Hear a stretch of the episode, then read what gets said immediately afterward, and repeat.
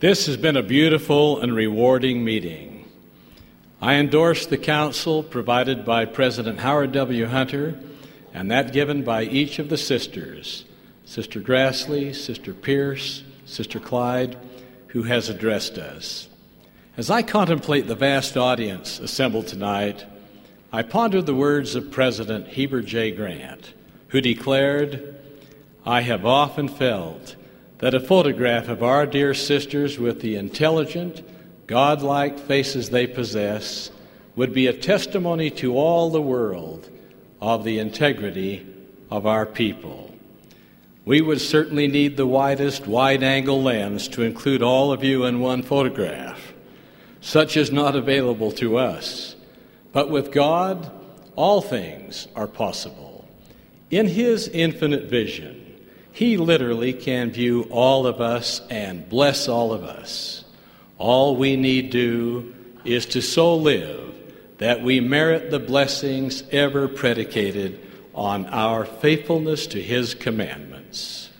Said President George Albert Smith, I desire to impress on the daughters of God that if this world is to endure, you must keep the faith.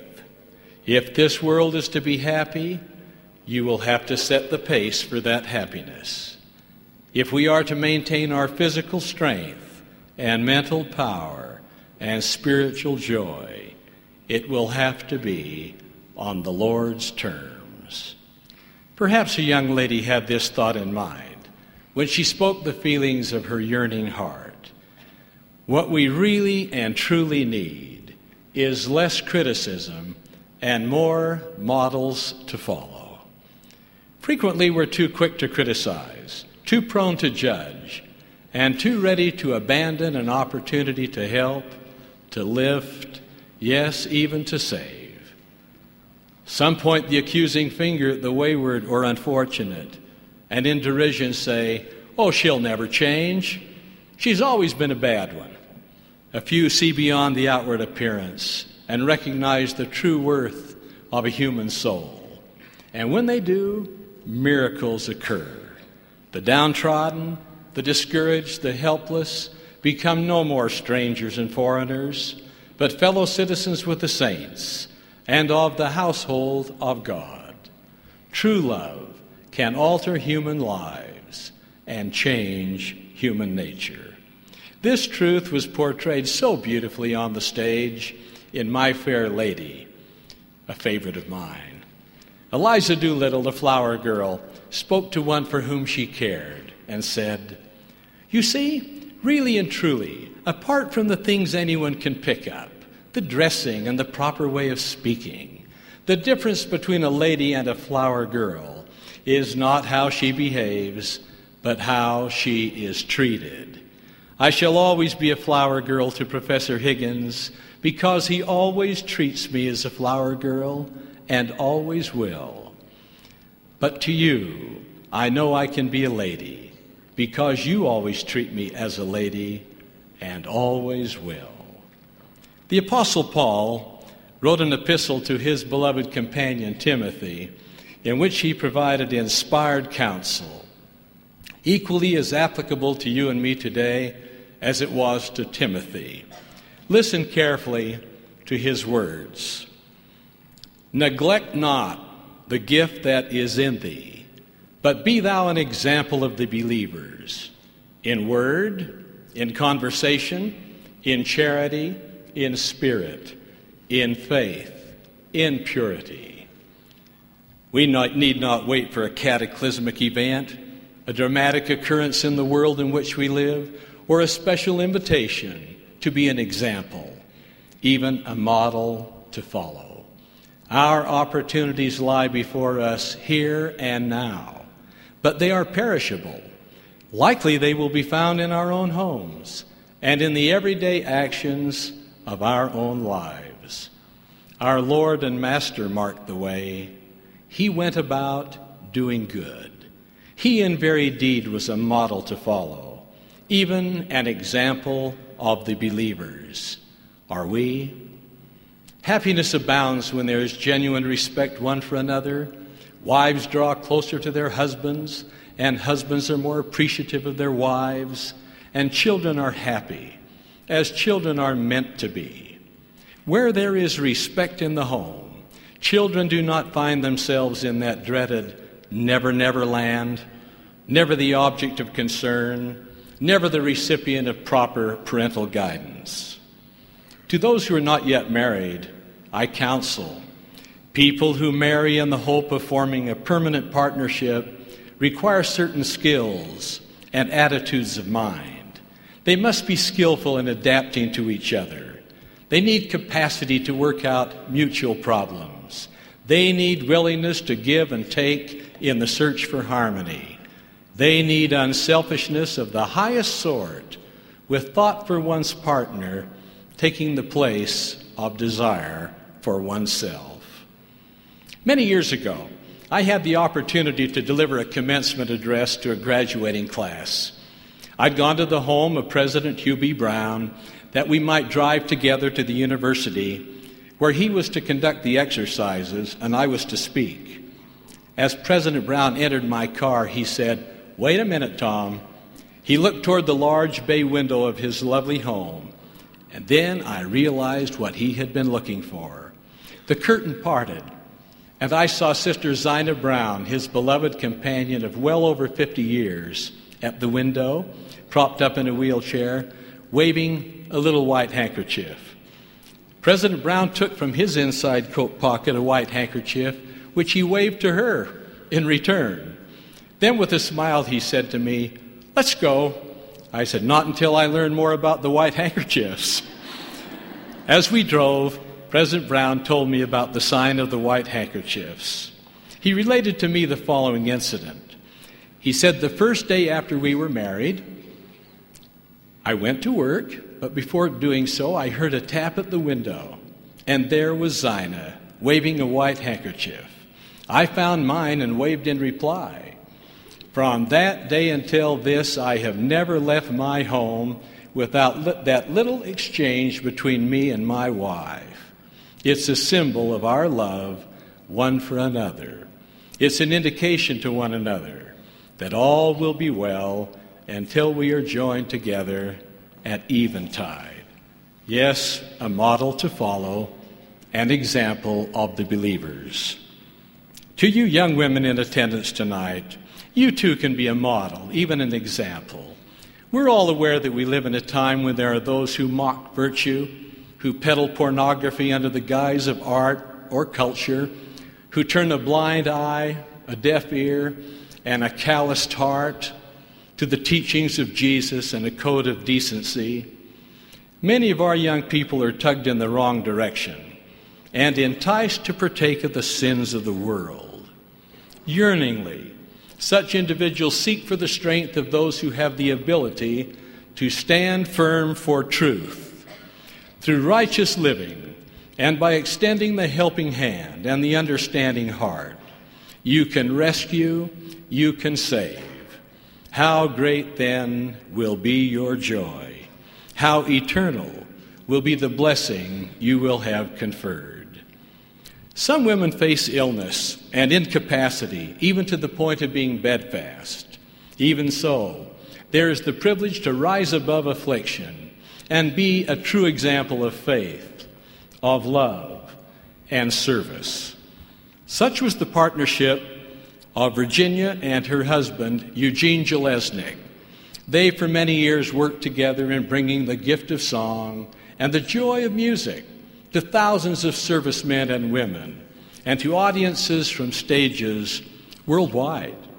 Then illness and advancing age forced Virginia to remain within four walls, bedfast. But her spirit could not be held hostage by an impaired body. She continued to encourage her husband and to be his inspiration, his constant support. All who are the beneficiaries of Eugene's community concerts and his civic service marvel at his energy, his enthusiasm, and his kindness. In his many responsibilities, Virginia was ever a source of his strength. While the Apostle Paul urged that we be examples of the believers, He didn't restrict the boundaries of our service or limit the extent of our influence. In July of this year, my wife and I attended an honor banquet where individuals were recognized for their quiet service, their selfless sacrifice, their untold devotion to lifting others to a higher plane of living, with no thought of personal aggrandizement or personal reward. One Native American lady had literally given much of her life to teaching boys and girls of her native race how to live, how to love, and how to serve. Her response, when recognized for her accomplishments, bespoke her humility. Quietly and sincerely, she said just two special words Thank you. Another beautiful woman was honored for her caring, her serving, and her leadership. As a nurse, she comforted the wounded in World War II. As a wife and partner with her husband, she built a worldwide business which blessed the lives of many. And today, she, as a widow, continues daily service to her state and community. She seems to always be smiling. Perhaps this is because she has found the key to happiness. She has always been a missionary. She has ever been there when needed.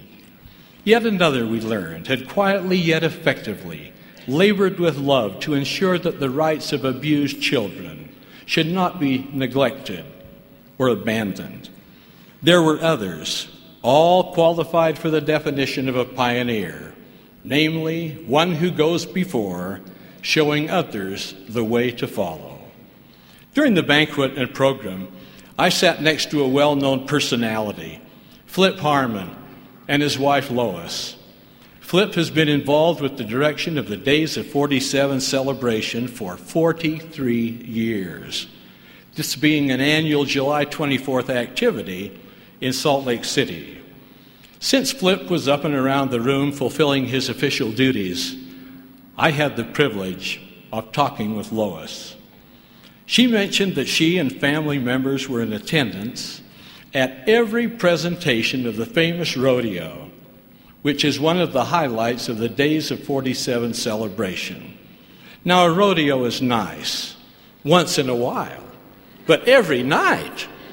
I asked Lois how she endured the schedule. Her response was from the heart. She said, This is Flip's life, and I want to be part of it. He counts on me. The night I had attend, attended the rodeo with Sister Monson, my Aunt Blanche, aged 95, and our children, grandchildren, Lois was surrounded by children and precious grandchildren. She was the epitome of happiness. Now, during our luncheon conversation, Lois volunteered to me a few details about her husband. She said Flip had an angel mother who prayed fervently for her sons as they served during wartime, their country. When Flip returned home, he and Lois were married. A busy life and welcome children followed. Each year, as their wedding anniversary approached, Flip would say to Lois, What gift do you want for our anniversary, dear? Each year, the answer was the same a temple sealing. The gift was not given. Then one year, as the perennial question was asked, What do you want, Lois, for our anniversary? And the usual response was given, Oh, to go to the temple of God together. Flip's reply was unexpected. He said, Fine, I'll prepare for such an event. They were sealed for time and eternity in the holy house of God on their 29th anniversary. That says something for patience. Later, Flip served as a bishop. Each remains faithful to the other and loyal to the Lord. As Lois continued, I noticed tears were brimming in her eyes. She said, You know, Brother Monson, Flip always wears cowboy boots. Everywhere. At the end of each day, he would sit in the chair before the fireplace where he would take off his boots and then read the paper. He would never put away the boots no matter how many times I mentioned the subject. Years ago, that would bother me, but not anymore. I just love those boots. Tender are my feelings and full is my heart as I willingly and lovingly pick them up and put them away each evening.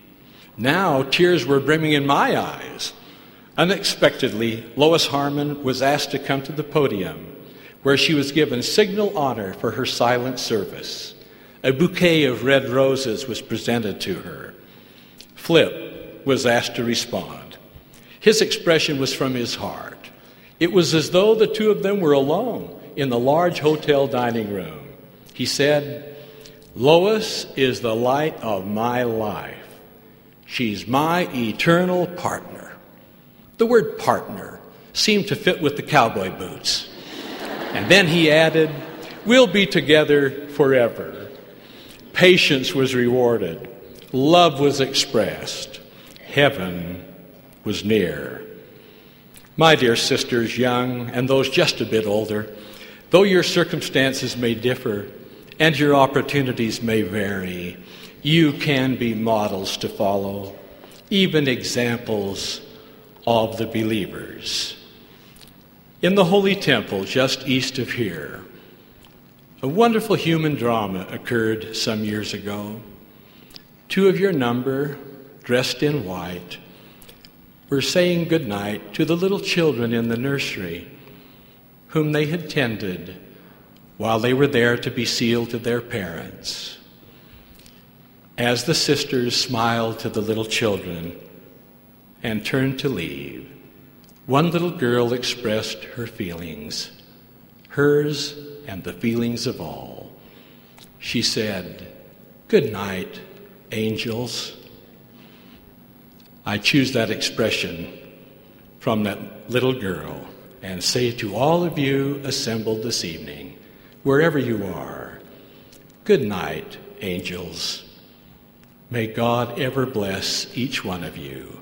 In the name of Jesus Christ, amen.